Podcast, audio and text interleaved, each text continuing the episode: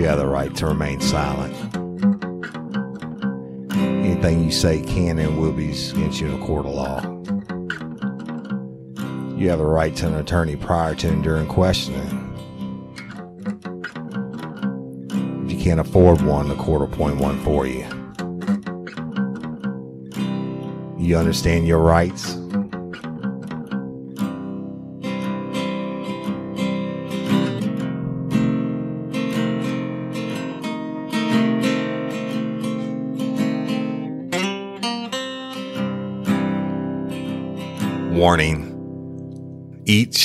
Episode of Real Life, Real Crime, the podcast will contain descriptions of acts of violence or of a sexual nature and are for people that are 18 years or older. Heed my warning, people. I do not get the facts of these cases off the internet or from some television show. These facts I'm retelling were presented to me by the victims of the crime or the perpetrators who committed the crimes. My descriptions of the crime scenes are what I saw with my own two eyes. If you are going to get offended, turn this podcast off now. Thank you. Hello, everybody, and welcome to this episode of Real Life, Real Crime, the podcast. As always, I'm your host, Woody Overton, and I have Jim, the Hitman Raffman, on the line with me. Good morning, Jim. Morning, Woody. Good morning, Real Life, Real Crime fans. How are you today? I hope they're all doing well. Um, y'all, we're, we are doing our first ever with this new system, remote, uh, co-hosting, if you will, in Jim's in Florida, and I'm finally back in Louisiana today. Just got back in the country last night. So we're laying out a track and this is a very unique story and it's going to be kind of graphic. So if you're going to get offended, turn it off. Uh, um, but the name of today's episode is Lumber Slumber. All right. I like it. That's a good one. All right, Jim. So uh, I'm going to let you start it off. Okay. So this was in 2006 time frame, I believe it was. Yeah. Uh, it was in the in, in dead smack in the middle of winter. And in Louisiana, it does tend to get cold. So, if you fans that live up in the north, I know you have zero sympathy for Woody and I when it comes to cold in Louisiana. But for us, it's brutal. Yeah. So, uh, it, it was really cold. Yeah, it was in the middle of hunting season. I think probably like the second week of December, and I was praying we wouldn't catch anything, Jim and I, and we were on the night shift uh, during the week, but we were about to get off, I think, um, because I was going to go up to the property and go hunting. But I, I know it was cold because it was ice on the ground, which is kind of rare here. And, um, but I'm just, it was, it was like in the mid twenties and very, very cold that morning. Go ahead, buddy. Very, very cold. And, you know, we, when we had on call, we were on call till 7 a.m. Right. that's when the, the day shift would, would be able to take over. And of course, this call comes in a little after six. Yeah. Uh, let's tell them, and, about, tell them, let's tell them about that real quick. The, the when you work all night like that and you're just praying, even if you're in uniform patrol or whatever, that last hour, you're just praying that you don't catch a call, right? Especially if, you know, if you're getting off duty for the next couple days and you've been working and, and, the night shift, et cetera. And you're like, Oh, Lord, please, no calls, no calls, you know, nothing major. And sure enough, it's six something. We get the call. it, it, you know, for those that have worked in law enforcement, or actually it kind of works this way with just about any job, but when you want things to be quiet and smooth, it never is. Exactly. So, uh, you know, and when you, it, it's just the way it works. I don't know why, but it's just how it goes. And in this particular time, we wanted to be quiet. And of course, we get that early morning call at the lumber yard. Well, the, the call comes in. I think I know I had already, I was actually at my residence, packing up my hunting gear, getting ready to cut out and go. And then pager goes off and it's 1021, the radio room. And it would have Right. gone off to both Jim and I. And so we call in Right. and the dispatcher says, you got a body, um, in Holden at the lumber yard. And now y'all at the lumber yard, it's, uh, where the, the forestry is big in this area, right? And so they cut a lot of trees and a lot of times with what, for what they call poles. So they, they pick out the biggest, longest, straightest pine trees and they haul them in by the truckload and they shave them down in the lumber yard and they stack up these huge piles of trees. I mean, like, I don't know, what you say, Jim, 30 to 50 feet high. And Oh yeah, and, very much, and very they big. and they keep they spray them with 24 hours a day with with water and, and a creosote mixture to keep them from drying out. And so, anyway, so Holden, Louisiana, y'all was on the east side of the parish, and you heard me talk about that in the past. How the law enforcement wise, the parish is divided up geographically east and west. And so I know I, it probably took me at least 25 minutes to get there. And, and Jim, where, where were you living at the time? In Denham? I was in I was in the southwest sector, so it was in Denham Springs, Yeah. and so to get to Holden from where I at was about 25, 30 minutes, Yeah. give or take. And, and much like you, uh, you know, typically at that time in the morning, you're not really expecting any more calls to come in. You kind of already got through that time frame where the most things would happen. Um, so much like you, Woody, I was at the house as well when that call came in, and um, as I mentioned earlier, it was really, really cold, so I had to get completely changed uh, and drive on over to the lumber yard where Woody and I met up there at the lumber yard and took that walk through the lumber yard together. Yeah. And it was one, they had like, um, an office type building in, in the lumber yard. And anyway, so we were alerted that the body was there and one of the workers in the lumber yard got there that morning and saw a body and they called it in. But tell them what happened, Jim. Well, when we got there, we, you know, start looking at it. This lumber yard's pretty, pretty good size. And as we're walking through and they're leading us to where the body is, um, that crime scene is going to be pretty big. And when we first observed the body and he was laying, he was laying down on his back with his pants pulled down to his ankles. And it was, And it was a black male, it was um, a black male, maybe, about six foot, six one, probably about 160, 170 pounds, give or take. maybe maybe late twenties. I would say not not that old. Not not that old. It's either late twenties, early thirties, somewhere into there. And, um, I, you know, one of the things we observed when we looked at this body was not only were the pants around his ankle, but he had a bottle shoved in his ass. Nah, I don't mean to laugh, but it's just one of those you, You don't forget.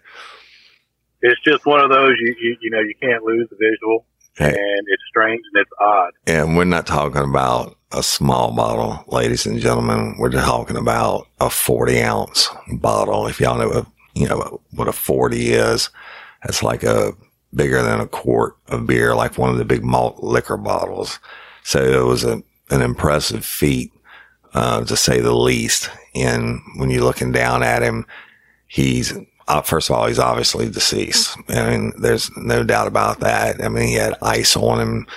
Um, and the, his pants are down and he has this huge bottle shoved up his ass. And it, it also had, um, cream all over it. If, uh, cream, if you will, there was a, like a, a suave S-U-A-V-E hand cream, one of those big pump bottles uh, beside it. So I guess he, or he or someone lubricated that bottle up well and he had that thing shoved up as far as he can go.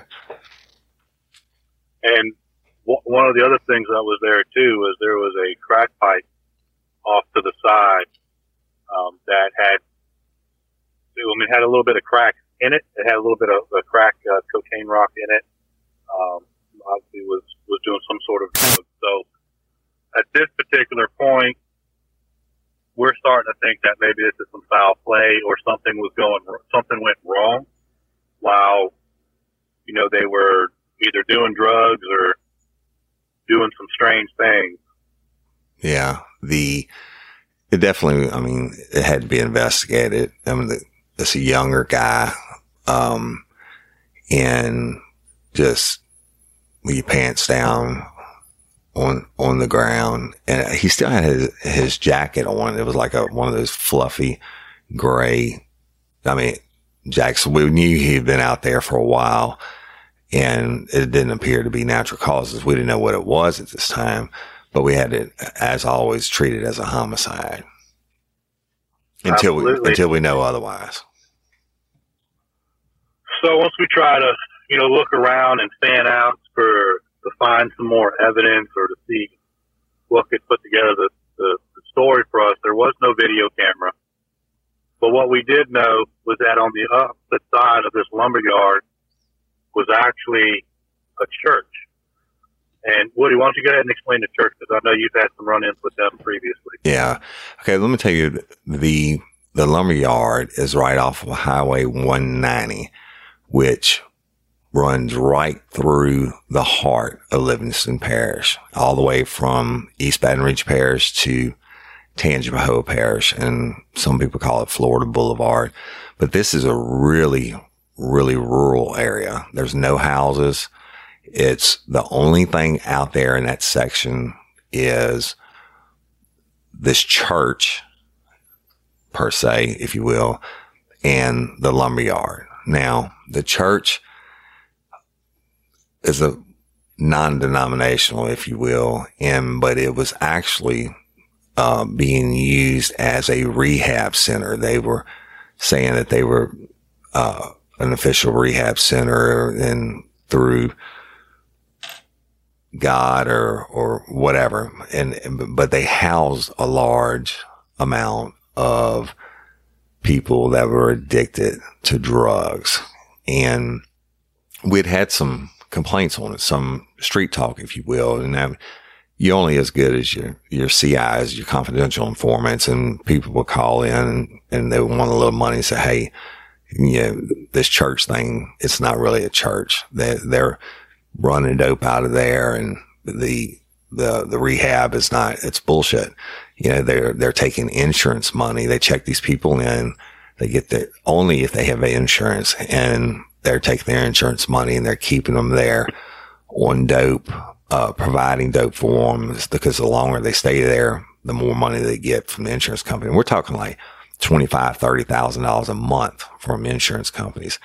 And the word we had were was that most of the people that, that were there weren't even from Louisiana.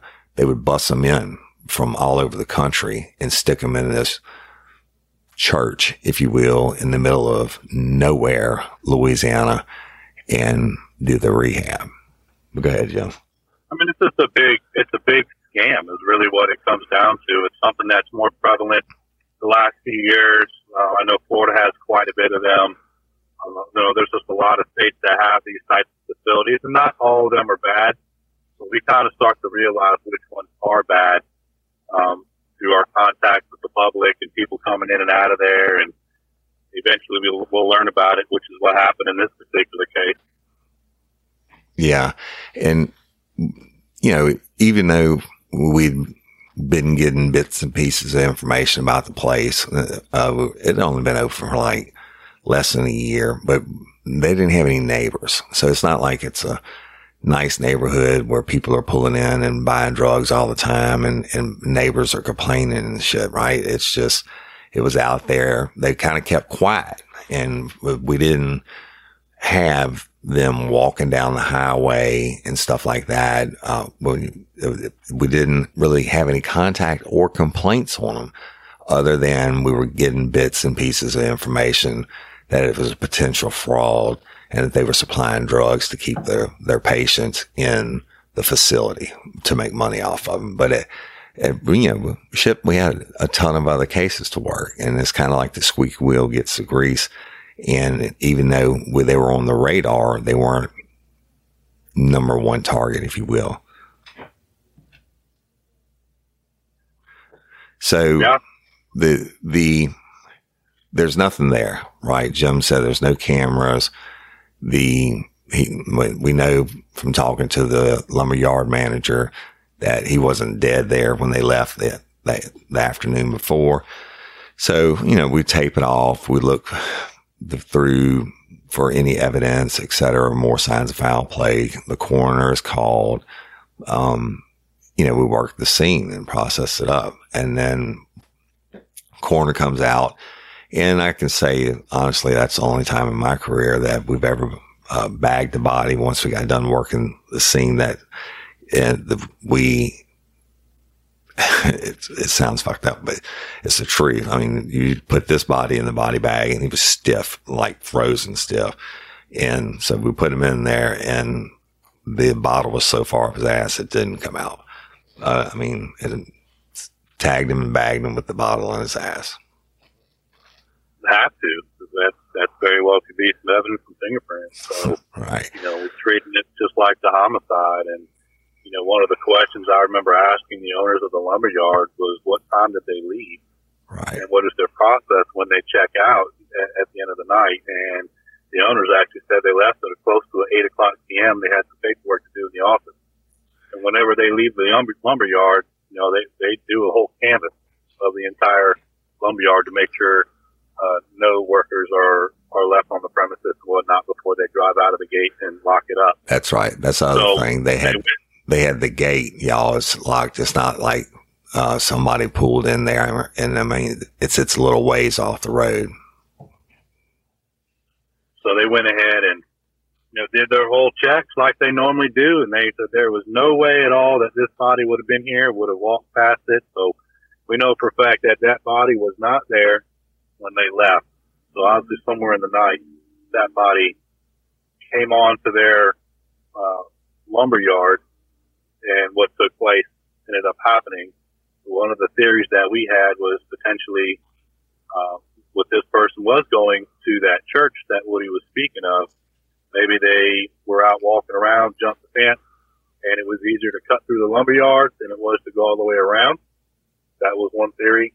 Uh, another one could be that maybe there was some sort of gay lover type situation, or maybe even be a gay lover situation, just some sort of crazy sexual play, if you will, and they wanted to get away from everybody else at the church to to find a spot that they could be alone and do some drugs and get weird, I guess.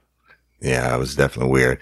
And the other thing we noticed as we're processing it and the coroner came and working the scene.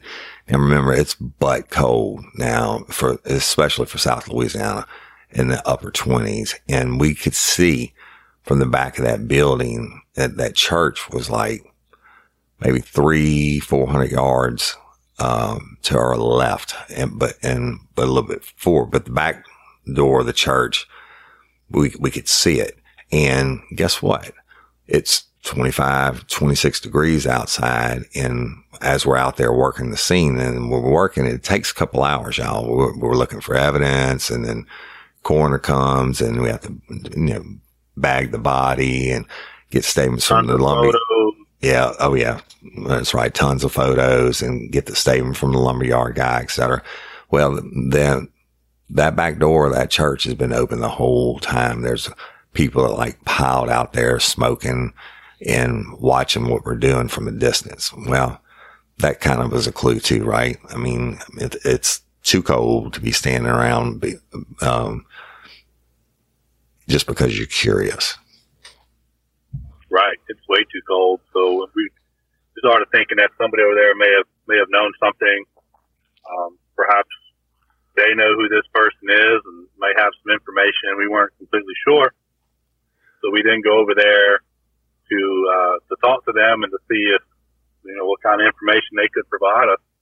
Right. Uh, I, and I know Woody initiated that conversation. Yeah, but the funny thing.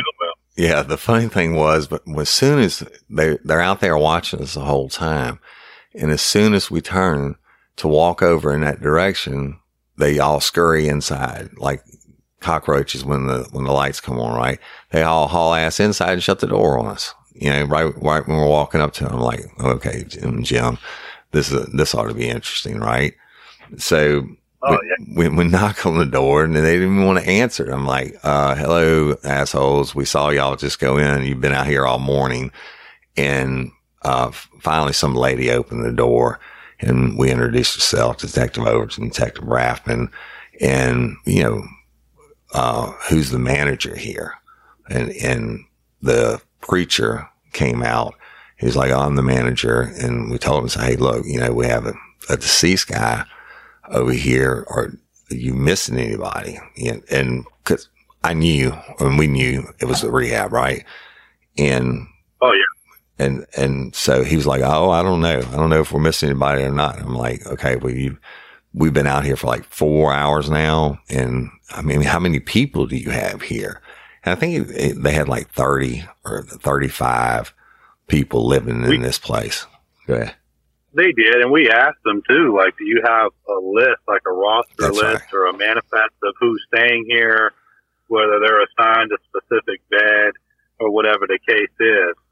Uh, and his response was real interesting. Woody, I'll just let you run on with this one. Yeah. I know it gave you a case of the red. Yeah. Yeah. He was first of all, he didn't want to say anything. He was like, "Well, that's you know, um, I don't have to tell you anything." And we have, um, it wasn't called HIPAA back then, I don't think, but he's he, we have confidentiality things. And I said, uh, you know, I'm gonna tell you something, jackass.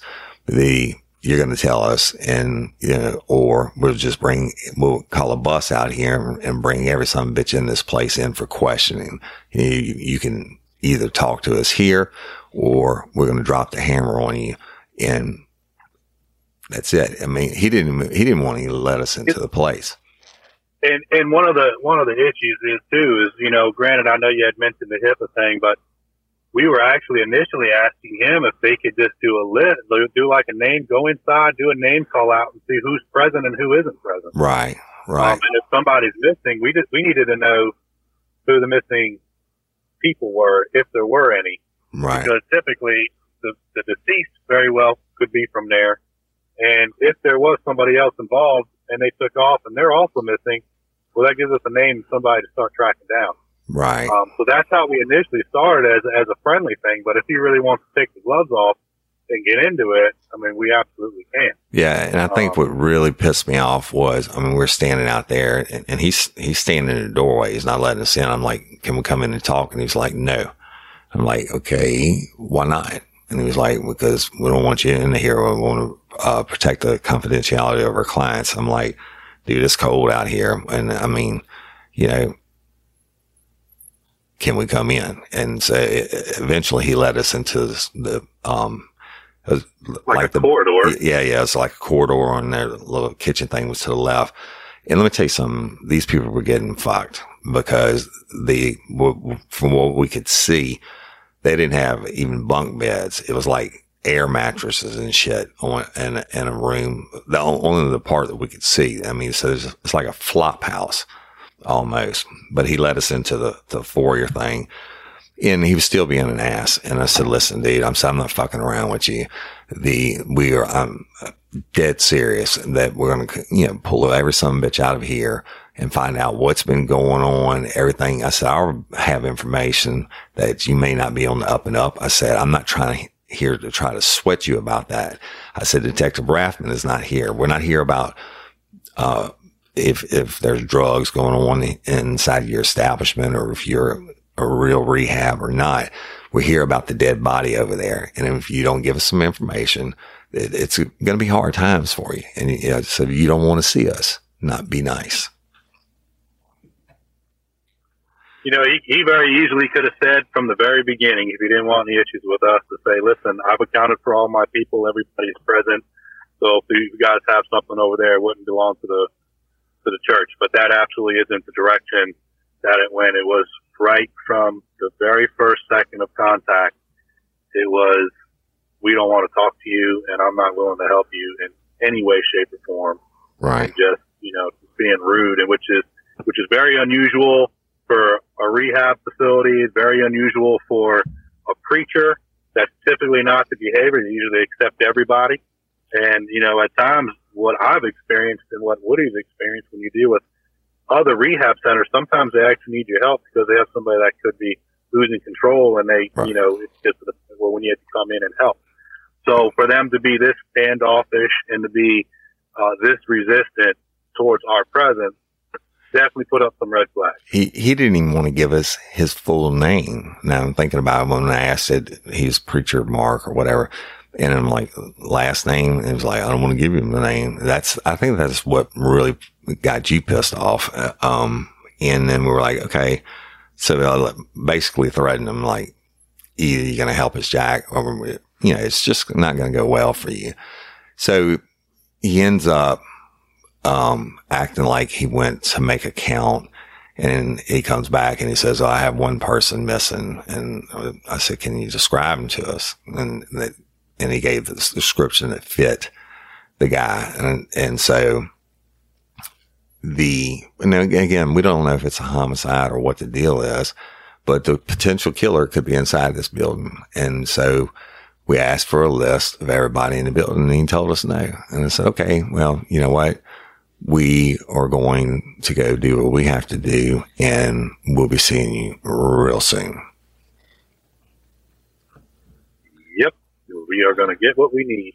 Yeah. And so we went out, scheduled the uh, autopsy, which we'll get in that in a second, but we run this guy, the, the, the preacher, and it turns out he has a criminal history for numerous drug offenses in the past. So that goes into the, um, the fake rehab deal, right? And, but the one thing you really don't want to do is what we call POP. And that's abbreviated for piss off the police. And he had pissed us off. So, Jimmy, why don't you tell I him? I mean, it, it, it's not like we're not going to find out who he is. I mean, we have an address. One, we can put in any call that's ever been to that location and we can you know, search property record or whatever the case might be to figure out who owns that property and, you know, give us the right first name, don't give us the last name. That's fine. We're going to find out. But now we're investigating something that could potentially be a homicide. So therefore, you know, our scope of our investigation goes as far as it needs to go in order to solve the crime. Right. So, um, you know, it wasn't like we weren't going to find out who he was or, you know, he was going to have some magical trick on us we're not going to know. Uh, not to mention uniform patrol in that area knows just about everybody. If you're doing good community orientated policing, then you're going to know who all the people are in your sector um, and get some information. So we were obviously going to speak with some uniform patrol members and gather whatever information we could. Um, right. So, we kind of so w- what we did before we left was we called Stan, um, Carpenter, our chief of detectives, told him what was going on, and we came up with a, a plan, phase one, if you will, of pissing off the police. We parked a a uniform patrol unit at the gate to the church, and with the instruction that anybody walks out of here, anybody drives out of here, pull them over, ID them. Right? We don't want anybody fleeing the scene um, et cetera. If it, when hell, it could have been the preacher that was a murderer. We didn't know, but there weren't a lot of vehicles at this rehab center. Is uh, these people didn't drive in. Evidently, they flew into Baton Rouge and New Orleans, and the preacher or whomever went and picked them up. So there's almost no. I think there were like two cars.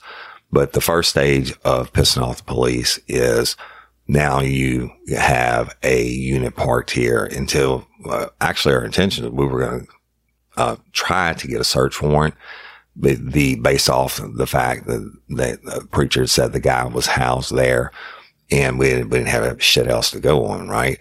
So, um, right. so nobody was leaving that son of a bitch without being identified. And I'm sure half of them in there probably had warrants. So, but we scheduled the autopsy and this is where it gets kind of interesting. And Jim, you, you can tell me about it. Yeah. So actually the autopsy was the same day. It was just later on that day. So and and, uh, and that was that that was rare for us, y'all. Normally, autopsies had um they it was at least one day out, uh, but at least one day. But in this particular time, given that it was cold out too, and I don't think the coroner had anybody else to do what he does on. So, um, yeah, we had an autopsy same day. So Woody and I went over there uh, to the to the autopsy. Um, so you know, just like we've done in previous cases, you know, we take pictures of the the sealed, the serial numbered, um, you know, band that's on the, the, the body bag and take everything out and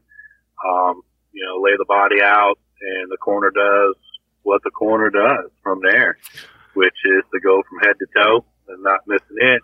Yeah, and one of, um, and that includes y'all when they cut the clothing off. They, you have to go through the clothing, and one of the things they found in the clothing inside that fluffy jacket, which I'll never forget, the um, it's like the, the Michelin Man thing with the rolls on the jacket, if you know what I'm talking about. But anyway, inside his, the uh, jacket pocket, he had a bag of crack cocaine for like four or five rocks in it. Yep.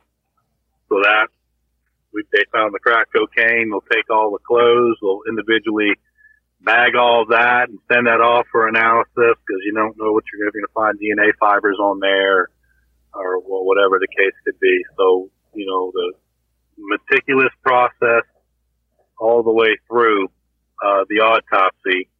Um, but when we got to the bottle itself, the coroner actually pulled the bottle out. And what we found on there was interesting because it was a glass bottle. There was actually a condom put over that glass bottle. And it was lubed. So clearly it was intended for that kind of play. Now, um, maybe the, the condom was on there. If the glass broke. I don't know. Maybe they thought it wasn't gonna wasn't gonna rip the condom, or maybe that was just what was supposed to keep it um, in the one place. I, I don't really know, but there was a condom on that, um, and there was a ton of the lotion or the swab bottle of hand cream or whatever that was, all put all over that bottle. So the coroner actually pulled that out and, and, and right away it was kind of a shock factor because I wasn't expecting to see that. What I was actually thinking, um, if it was some sort of humiliation after you were already deceased for whatever the cause was, and someone shoved the bottle up, up, up this person's ass. But to find a condom on it, it kind of changes your mindset a little bit. Like that was, like what, what the hell is going was, on here? It was There's crazy. legitimately a condom on a glass 40 bottle. Like I, that yeah. blew my mind. That, that's right. And you know what? Going back to the scene and I, when you said it, the, um, we did find a condom wrapper, open condom wrapper. And that's what it originally made us thought it may have been some type of sex play. But then I'm like, okay. We didn't find a condom. I mean, we literally looked through everything, every trash bin. We wanted top the, of roof, everywhere. We wanted the DNA from that condom. Uh, Absolutely. And obviously there was a reason we weren't getting it. It's because it was up his ass. But it was, it was up his ass and it wasn't visible from where we were. You couldn't see. They had it shoved up so far that the condom didn't even come down all the way on that bottle. Yeah. I, I so just, we had no clue. I, I, to this day, I can't imagine. I mean, I know when, when, when a woman gives birth, they, you know, God has allowed for things to stretch and, and, you know, do what it has to do. But the rectum, I just don't think it's supposed to be stretched out that big. I mean, it was bad. And I know this is graphic, y'all, but it's just, you have to imagine that, I don't know, the base of one of those bottles has got to be, shit, it's much bigger around than, than a baseball bat, the top of a baseball bat, maybe two baseball bats. I mean, it's huge. Yeah. It, it's it, uh, so my mind my mind was blown at that point. I was like, "Holy smoke!" Yeah, but and again, back to the, the we've had deaths, a lot of deaths where um, people degraded the person they killed afterwards, like you know, shoving stuff up in them uh, and stuff like that. So that was a real thought of ours, especially you know when we couldn't find the condom and stuff like that they, that maybe yeah, they, I mean, the, they killed him and, and then, in the ultimate act of degradation of humiliation is shoving a bottle up someone. Oh, and not just a bottle. We're not talking about a Coke bottle. We're talking about a big ass bottle, shoving it up his ass. And and it wasn't far fetched to think that somebody could have humiliated him because it was a short time before then we had worked one where there was a, a death that we can cover on another episode that had to do with um, humiliating that person after the fact. Right. So it wasn't it wasn't a, a far fetched theory to think that somebody would could have done that, whether it was to embarrass that person, to embarrass that person and their family, or even somebody else that we don't know about. It, it, um, so it wasn't a, a far fetched idea. It was almost. I mean, it, it was more reasonable to think that somebody had humiliated him after death than it was to think that he voluntarily shoved that huge thing that far up his ass. So, so as the coroner continues to go through with the with the autopsy, well, you know they'll do a, a tox screen, so they'll draw any urine out of the bladder. Um, you know, try to do whatever kind of tox screen they can do. Uh, obviously, it was, you know, I, I believe on that test it came back positive for crack cocaine in the system. I, I do believe that was one of the, uh, along with maybe I think with some some, uh, some it, pills as well. Some benzos, I think. There. Yeah, some, some benzos so and crack. It, it, it kind of lit up a little bit like a Christmas tree and all the different lines. And um, so obviously the person had been doing some drugs before this took place. Um, and as the coroner continued to go through the autopsy and uh, ended up finding a blood clot and this big blood clot known as a pulmonary embolism um, found there in the lungs, which was what the cause of death was. And and so, go ahead. First of all, that is you know a sign of relief for us almost, right? And but the when they say it's an embolism and that's the cause of death, so we we're ruling out homicide at that point. Um, but when they, when they do that, y'all know work the body and we've talked about it in past episodes and they take out all your organs and weigh them and everything else. But when they get to that in the lungs and they actually, he actually, the pathologist actually cuts open the lungs and the, the embolisms are dark, almost like it's dark black. coagulated. Yeah, yeah, it is big hunks. Is he actually pours them out in his hand? And he says, "This is your cause of death, boys. This is your cause of death right here." And it and it wasn't a small embolism; it no. was very, very large. Right.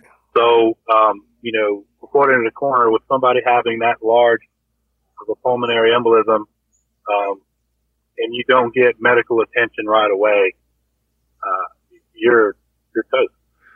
And, and unfortunate because you know pulmonary embolism is is very deadly.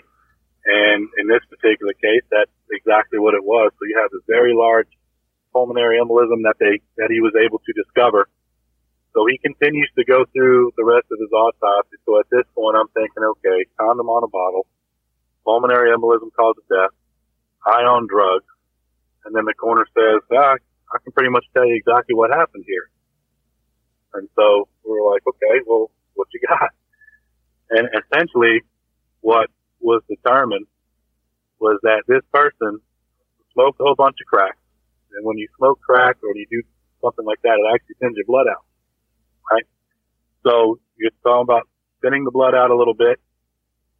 Went ahead, put a condom on this bottle, lubed the bottle up completely, pulled down his pants and squatted over the bottle.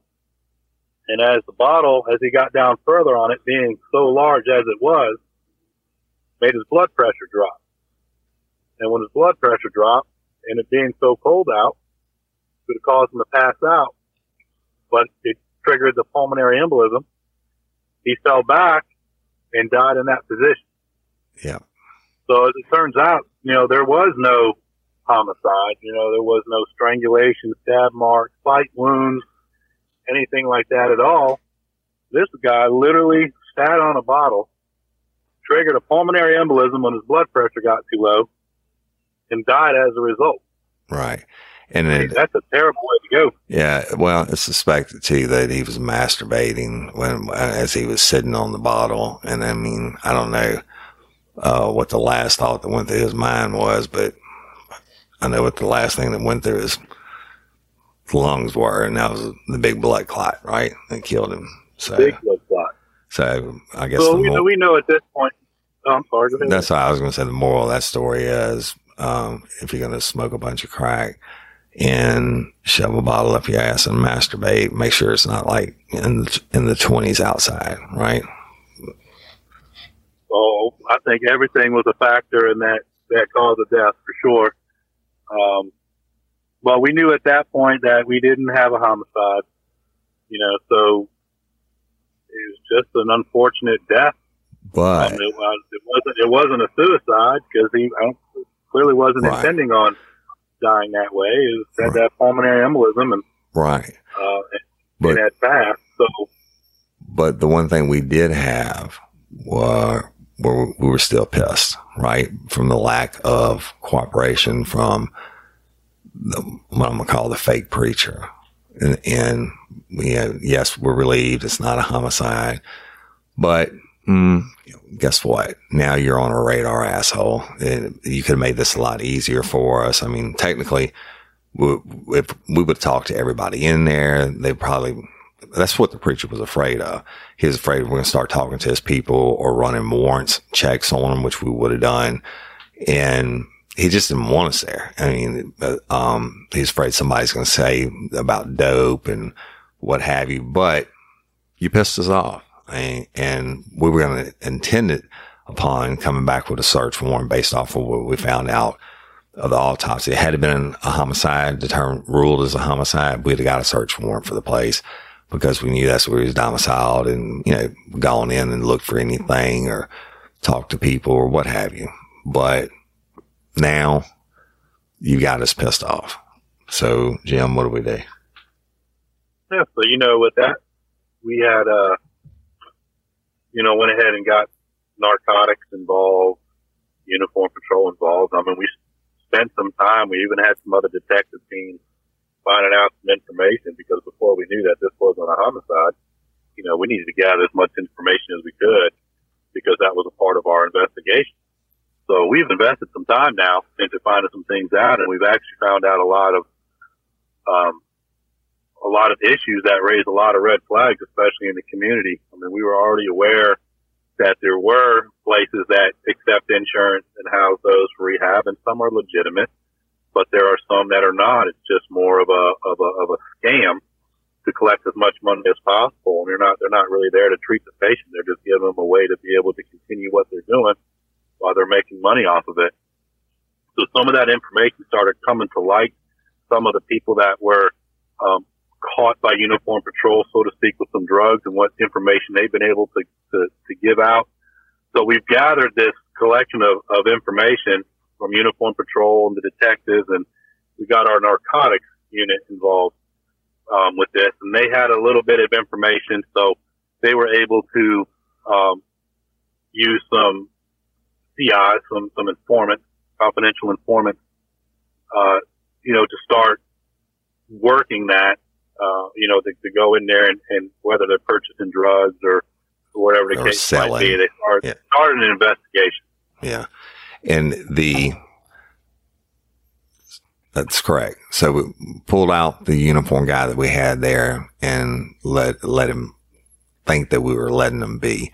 Um, the confidential informants we mentioned earlier, they were reached out to and these CIs y'all are they get paid and they have to sign paperwork, et cetera. If they're, you know, certified CI and we, they were used to go back in, find out who was, who was doing the selling, et cetera.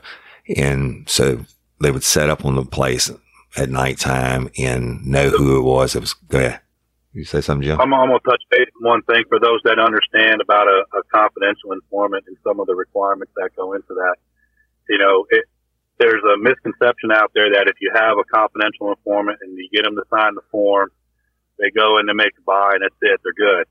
Um, you know, you have to actually certify this informant, so they actually have to do this and build that rapport and build that trust where their information has actually been very accurate. Um, so usually it takes a couple of times where they'll go and they'll, you know, provide the information or make the buy and come back with that and all the information was true and factual and you have to keep a record right for that confidential informant. You have to actually log that. And that's how they become a certified informant because And- you know the information given you is accurate. and before you send them in the like let's let's say the first time and and somebody you catch them with some dope and then they you know say you want to help yourself out give us somebody else give us the bigger fish et cetera and they do that and before you send them in they have to sign all this paperwork that says they won't um, commit any illegal acts uh, and they won't acts out act outside of the scope of what the whatever the investigation is is currently going on. I mean, it's it's a bunch of strict rules. they are not a law enforcement officer. That's right. You're not a law enforcement officer. Then we search them, strip search them, make sure they don't have anything on them. And like if they're going in to make a buy, we we uh, take pictures of all the bills that they have, make sure they don't have any more money on them. And if they go in and they complete the transaction, they come out, we immediately search them because, and, and we've had it happen in the past where they'll go in and buy X amount, uh, more than what they're saying and they'll break a piece off and try to hide it on them. And we've- we've actually arrested people for that before the, uh, back when we were working narcotics. So when they come back out, you search them again and, uh, then it, especially if they're certified, you search them again and then you can, you're able to take that to a judge and say, Hey, they just went in this residence and you have to describe the residence and who was inside, et cetera. And you make a sworn affidavit for the judge and they'll give you, uh, so hopefully they'll give you a search warrant to go do what we call a no knock search warrant. So you can hit the residence or the establishment in force and put everybody down, take them by surprise and do your search. And, and a lot of times too, when you use a confidential informant, they get a number assigned to them. the Right, right, right. That's right. So, the, so so they're not known by name. Yeah.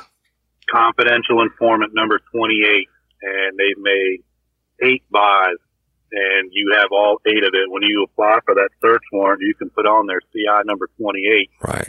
and behind closed doors with the judge, you can provide the documentation to show that this is what this confidential informant has done previously. Um, and that way you, you're showing that this is a, a certified confidential informant, that we're not just pulling this name out of a hat and making up a number. There truly is a log of what this person has done Right. previously to show the truthfulness to the court when Right. you're asking for the warrant. And look, they have some CIs out there that are making more money than we make now. I mean, they're pros at it. Once they work off their original charge and, you know, it's no longer reasonable to say, okay, yeah, well, we caught you with an eight ball of cocaine and you made five buys for us. You're certified now, et cetera. There's no incentive for them, right? And I mean, but so they start getting paid and there's money through the system, uh, through the sheriff's office and the DA's office that's allocated from that, from other people's fines and stuff that they pay in court. And so they, I mean, some of them that I use over the years were making really good money and they love to work. But, so, but, so back to this one, they sent in a, a, a couple of the top CIs, the undercovers to do what they do to make the transactions on on the church. And they were That's exactly right. And that's exactly what happened. and they were successful and the went to the judge and presented the evidence and we were got permission to do a no knock, if you will. And Jim and I uh, were both on the SRT team. I, I, I think I was off of it by this time. and Jim was still on it. And I was still on it. um, what would happen is the SRT team would ga- gather at a secret location to do uh, a briefing. And this, it, you just don't run out and hit a house, right? Unless there's an active shooter situation or something like that. You get, gather all the intel that you can, such as how many doors, um, how many suspected people inside, um, the it's a lot it's a lot like a military mission you know you you don't just run out into the mission and just run with it you rehearse it. So you try to stage what we refer to as like a glass room where you're you're kind of mocking up what that house might look like or the building you're going into off of whatever information you have. Um, who could be there? You know, you have to be able to communicate what size or what uh, way. You know, somebody needs help on a particular side of that house. You know where to go based on whatever code word they have. So you rehearse it. You go over it Right. multiple times, And- and um, just so everybody's on the same page. And if time isn't of the essence, and sometimes on the search warrants, you want, on a narcotic search warrant, you do want to get them done pretty quick because drugs can leave the, the, the scene and not be there anymore. But if you know that you have a house full of shit bags and, and, um, they're constantly going to be in possession of narcotics, you, it just, there's a lot of preparation that goes into it before the SWAT team goes out and does a no knock. And a no knock is when basically it's sheriff's office, search warrant, boom, right? So Jim, tell them what happened. Uh, describe it for me, if you will. Yeah, so you know, we roll down the the street there. We get to the location, and boom, right away. Um, I was part of the entry team, so we had you know a breacher and and so on. And we get up to the door there. Sheriff's off search warrant. Wham! Hit it. Um, you know, we we made entry. We did use a flashbang. Let, let, let me, we do that let me, let me, as a distraction. let me, ahead. let me throw in a couple of details. When he says they're rolling down, then they had the Livingston Sheriff's Office, um, Willie Graves and now Jason Ard's the same way, the sheriffs, they gave us the best equipment and like other departments, much larger departments in major cities were jealous of the shit that we had. And one of the things we had was the SWAT truck and it was just badass, right? So when he says we're going down there, the, the SRT, the guys are all lined up in a truck and then there's, you know, usually some undercover vehicles ahead and behind, but they're stacked up. They're ready to go. They know what order, who's, who's going behind whom. But when they bail out of the trucks, so it's, I mean, it's, it's fast. And from the time, go ahead, Jim. It's a big up armored vehicle, and then on the sides of it is actually this ledge that you can stand on. That's So right. as we're rolling down our way there, we can actually maneuver to stand outside. So when we get to that location, we can immediately just go as a team, just boom, jump right off of that and, and get in your formation, so to speak, and, and you're, you're tactically going right up to the house. Um, so it, it moves like clockwork. And what I, what I love so much about the team that we had, um, I don't- you know, of course I don't give names, but our, our commander of that, our team leaders, we really spent a lot of time training. Yeah. Um, and the group of guys that were on this team, we all knew each other's strengths, weaknesses. We trained together all the time.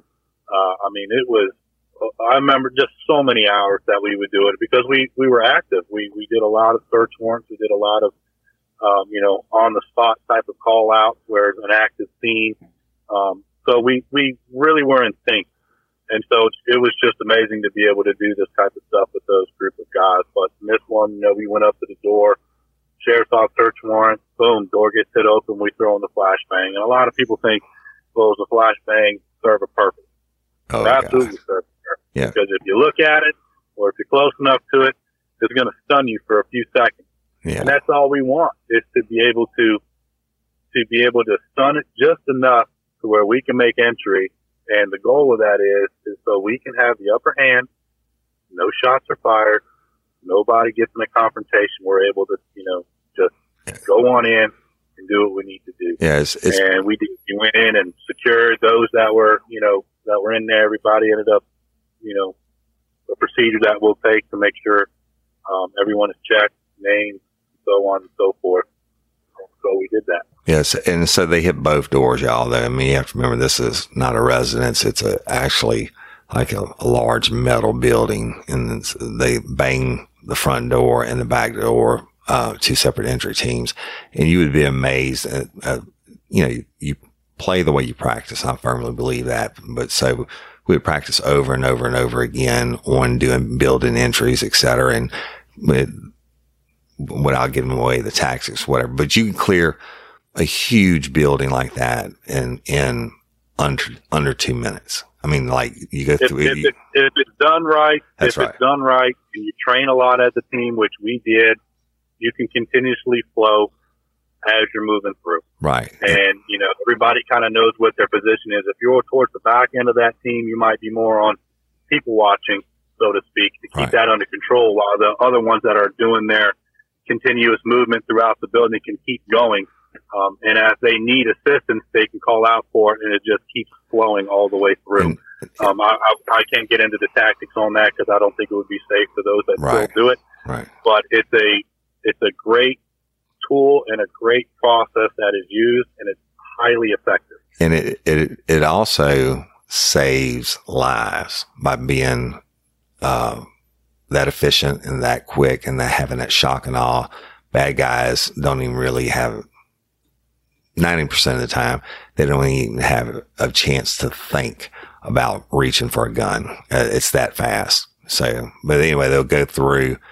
Uh, secure everyone uh, on the initial sweep and then, then double back and, and do a secondary sweep to make sure that there's nothing missed, uh, nothing that was missed. And then the, you know, the search begins and the scenes, be, it begins to be I mean, we- processed. And we have to check everything on on the fly. We check it all. I mean, Woody can contest this too. There's times I found people hitting cabinet. Oh, Um, yeah. somebody tried to hide in a dryer one time. yeah. I mean, And they- anywhere they can go that they can fit, they're going to hide. So you have to literally search if, if a body could fit in there. right. and you have to look at it. And Right. so we'll do the initial sweep, but then we do a secondary sweep because you don't know if you're going to miss it. And so it's critical because my gosh, if you miss somebody hiding in a cabin and they sneak up behind you, Yep. you're in trouble. Well, So, you know, we're very meticulous. and- you're doing it not only for your own safety, you do as much of your own safety as you do your brother police officer. Right. And so it's, it's a very serious deal, but you know, it's a necessary process.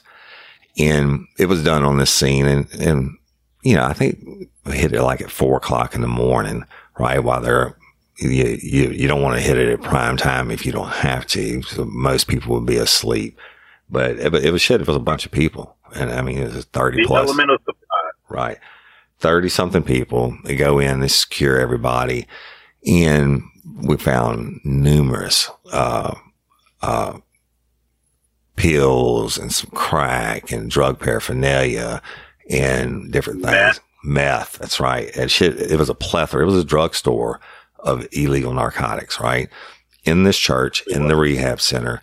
And the, uh, Jim went and snatched up the preacher uh, after they did the initial sweep and the secondary sweep. He snatches up the preacher and brings him outside. And then we got to advise him of his rights and we placed him under arrest and basically said, Hey, motherfucker, told you we'd be back, you know? So anyway, the, the long or the short of it is they, we, we shut that fucker down and you shouldn't piss off the police. So if the cops ever come to your door, and I know the culture uh, is hate in general is lack of trust for the police and everything now. But if they come to your door and asking about a dead guy that's next to you, you, you should probably be nice to them. I would agree. That would have changed the whole outcome of that. But at the same time, I kind of feel with this type of place, the information that came out afterwards, it was only a matter of time before enough information was gathered on them anyway. Because Uniform Patrol was already being made aware of it. You know, they got some information. And it didn't take long for detectives or narcotics to get in on it and have the information needed. So I think it was only a matter of time for the way that they were operating. Um, that they would have the the outcome would have been the same, Right. and you just can't have that in, in the communities, you know, where I mean, you know, a legitimate rehab place we we support. Well, when you're going to operate as an insurance scam, you're not doing the favors to the people that need the treatment whatsoever. You're you're just supplying a way to use drugs while you're just taking advantage of the system Yeah. uh, and scamming it for as much insurance money as possible, and that's just something you just can't have that. Right. And, that they got investigated for all that too. There was a bunch of uh, insurance related. Oh yeah, a bunch of federal stuff. That that investigated the insurance side of it, and and there were a bunch that came back with that the insurance fraud. Yeah, it was. It ended up being it ended up being a good case. But here's the deal: if they hadn't been dirty, there would been there would have been no slumber in the lumber yard. Right, the guy wouldn't have died. Right. He, um, smoking crack with a bottle in his rectum. I mean, the the word was anyway that the preacher was hooking them up because these people weren't local. He was hooking them up with the, the, local connections to get them whatever kind of dope they wanted. And, and so that that guy technically died as, as a result of the insurance fraud scam and the, the fake rehab. But it was a good case. It was an interesting case. I mean, never, um, I never saw anybody else, uh, die like that. And the lagniappe or bonus for free or extra was shutting down that asshole preacher that was, you know, basically just ripping everybody off and supplying these people who are already addicted with narcotics. And he was making an assload of money. I think it was $30,000 a person. You, you figure that was a preacher by title. He wasn't a yeah. I'm sorry. Yeah, you're right. He gets, real sense of the word. Right. That's for sure. Yeah. So there was no preaching going on. Yeah. The, the fake preacher, um, and he went to prison and I don't know how long it was because they did a, a, bunch of federal charges on him and insurance fraud and wire fraud and all kinds of stuff. But, and I didn't keep up with it because it drug out for a couple years because he had a, he had a shit pile of money for good defense attorneys because he was got it from the insurance, uh, stuff. But he's in prison. Uh, I feel quite certain still to this day that he's in prison. So it was a good case and feel bad for the guy the dog, you know, that the slumber in the lumberyard guy uh, for the victim, if you will. But it is what it is. It is what it is. But Jim, I appreciate you, man, and and um, we'll see how this audio turns out for our listeners on this new system. Hopefully, it does well. And but you know, I love you and I appreciate you. We got some great responses. Um, from our first two episodes on, on state ground, part one and two. Uh, people are loving it, evidently. Uh, you and I doing it together again is a, is a real treat for me and the fans are loving it and I really do appreciate it. Absolutely. It's a real treat for me as well. And, uh, thank you guys for the support on this and we'll keep, we'll keep sharing these stories. Yeah, it's going to be fun. And the, and so y'all, if, if the audio doesn't come out right today, then we'll, we'll continue to try to improve upon it, but we'll do the best that we can. Hey, Jim, let's, let's talk about real quick the, um, podcast awards. The, the, the voting for the podcast awards shuts down at the end of July, which is like next Tuesday, I next think. Week. So it's www.podcastawards.com and we're up for three different categories. The first one is podcast, the People's Choice Award, podcast of the year award, right? But there's like a, you know, this is worldwide over 700,000 podcasts. There's not 700,000 that are nominated, but there's a whole bunch that are nominated. But if you would, uh, if you feel so inclined, give us your vote in that category. Now, the second one is society and culture. And the third one is drama and storytelling. So if y'all go to www.podcastawards.com, you put in your name, you make a password and it directs you to the sites. And, you know, if you like real life, real crime, I'm, I'm, I'm just curious. I mean, we're in the other, the society and culture, we're up against shows that like have millions of listeners. So I'm so curious to see how little real life, real crime can do at, as only five months old. Um, but we appreciate being nominated and we'd appreciate your vote. So you like what we've been able to do and you like what Woody's put together over the last five months, please uh, go on to that site, vote for us and share it with your friends and your family. And I know that LSU Tiger Nation we'll go ahead and share this information amongst all those Tiger fans out there. I've got to give love to my LSU Tigers. That's right. That's right. It's almost football season, babies. Did you see the the uh, rehab they did to the locker room that came out, Jim?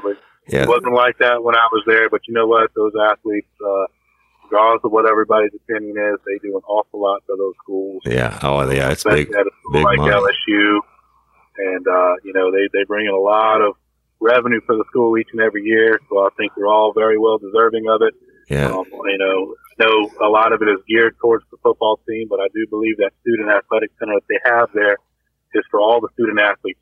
Right. So they all benefited from all the programs, whether you're, you know, on the golf team to baseball, softball, right. gymnastics, soccer. It's all a part of that student athlete, which is a wonderful uh, community and environment to be involved with. I I love LSU through and through. So me too. Hey, did you see this? They're going to start selling beer in Tiger Stadium this season. It'll be crazy. and they said they wouldn't sell it in the booth next to the student section. I'm like, hell, they don't need theirs anyway. They snuck it in, but anyway, the yeah, go Tigers. And then um, y'all, if you haven't in uh, if you will take the time also go to iTunes and leave us a review. I don't care if it's positive or negative or whatever, but we have like, we have over 1700 members on our private crew page. That's real life, real crime friends, fans and crew on Facebook, which you have to ask to be uh, to join the group. And if you do that, you send a request and our, our moderators, our dream team, who we love so much, will get you approved. And, um, that's a number that people look at, right? Those private group pages, but the other ones they look at are how many reviews you have on iTunes. And it doesn't mean you have to listen through iTunes. It could be on whatever platform you're listening on. Uh, but you can go to iTunes and, and search for real life, real crime and it'll come up and leave us a review. And I, I have never really pushed that or asked for, it, but I didn't understand the importance in the past. Of course, I'm not from the podcast world, right? I didn't know what a podcast was five months ago but it's a big deal. And we have a, a, over 300 something reviews now, but we, I mean, our yeah. listener numbers and we're, we're in 121 countries now across the world. So if, if y'all would, if uh, even a percentage of you go and leave us a review, we would appreciate it. It helps us out. So definitely leave us some reviews and some, you know, your, your thoughts and your feedback. I mean, listen, you, we're here to, provide all this for for you fans out there that, that like to listen, and you know we like your feedback.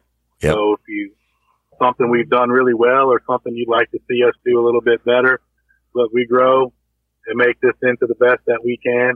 Um, and nobody better to guide us than you guys. Right, absolutely, and and we do, and we love each and every one of you, and we've made a lot of a lot of changes uh, in five months that y'all have recommended. Some of them we haven't, but 90% of them we have. I mean, we didn't know what we were doing.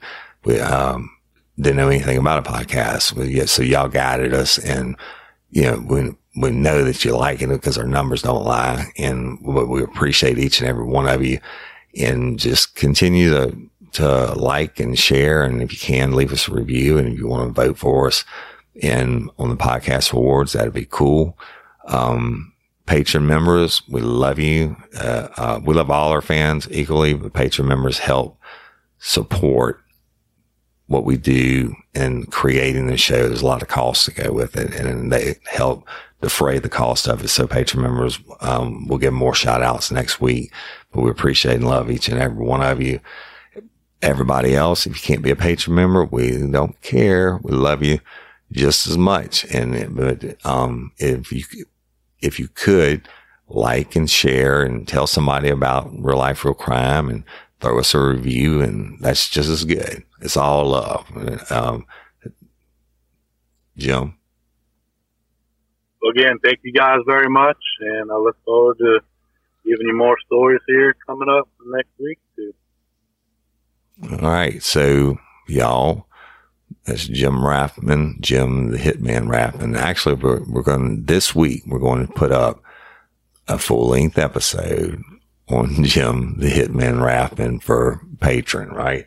So, um, that's coming before the end of July, the full bonus episode, but that's Jim the Hitman Raffman And I'm Woody Overton, your host of Real Life, Real Crime, the podcast. And until next time or ever, don't let me catch you down on Murder Bayou. Thanks, Jim. Love you, bro. Dude, man. Thank you.